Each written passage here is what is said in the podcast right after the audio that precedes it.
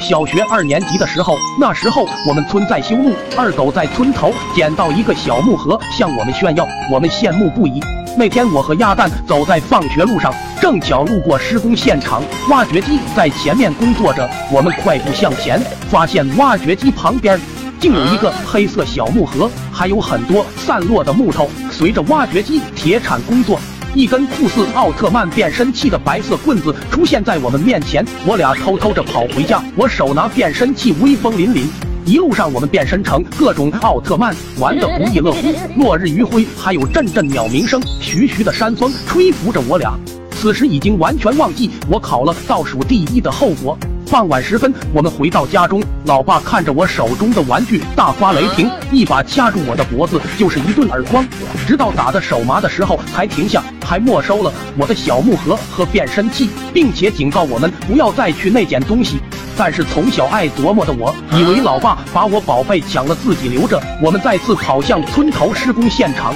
看看还能遇见什么新的宝贝。我们来到村头，发现那边散落着各种木头，有一块木头格外亮眼，轻轻敲击，感觉很结实，做成秋千更合适不过。只不过运输是个问题，这块木头实在太过于沉重。思来想去，我叫来二狗助我一臂之力。只见二狗骑着他家破3轮车风风火火的赶来，我接连夸赞二狗这个运输方式我简直是太喜欢了，一会制作完成绝对带你一起玩。我们又跑到村长家小卖店买来一捆绳子和制作所用的工具。当村长看到我们那块长方形木板之时，满脸震惊和疑惑，我也是完全没有当回事，飞速跑向村口那棵大树下面。我和二狗抬起木头，鸭蛋穿针引线，一切看着是那么的有条不紊。路过的小伙伴也纷纷好奇我们要干什么，我说我们在制作一个超大的秋千。小伙伴们顿感兴致上头，也纷纷加入我们。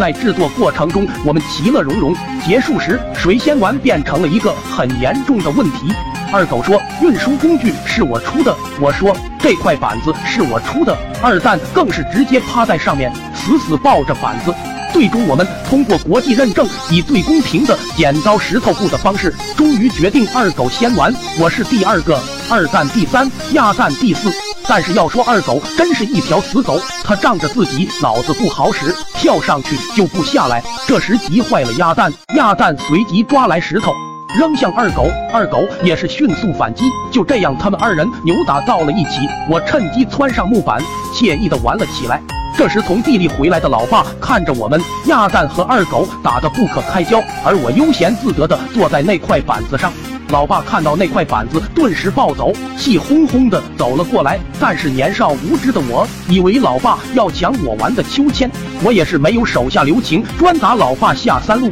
老爸被打得捂着裆在原地跳起街舞，周围的小伙伴都愣住了，鸭蛋更是看这件戏跳上秋千自顾自的玩了起来。老爸强忍着痛苦朝着那块板子磕了3个响头，然后给老师打了一通电话，给我请了1个月假期。我也是被老爸打得在医院躺了1个月，不过至今我还是不明白为啥老爸因为一块破板子对我下此毒手。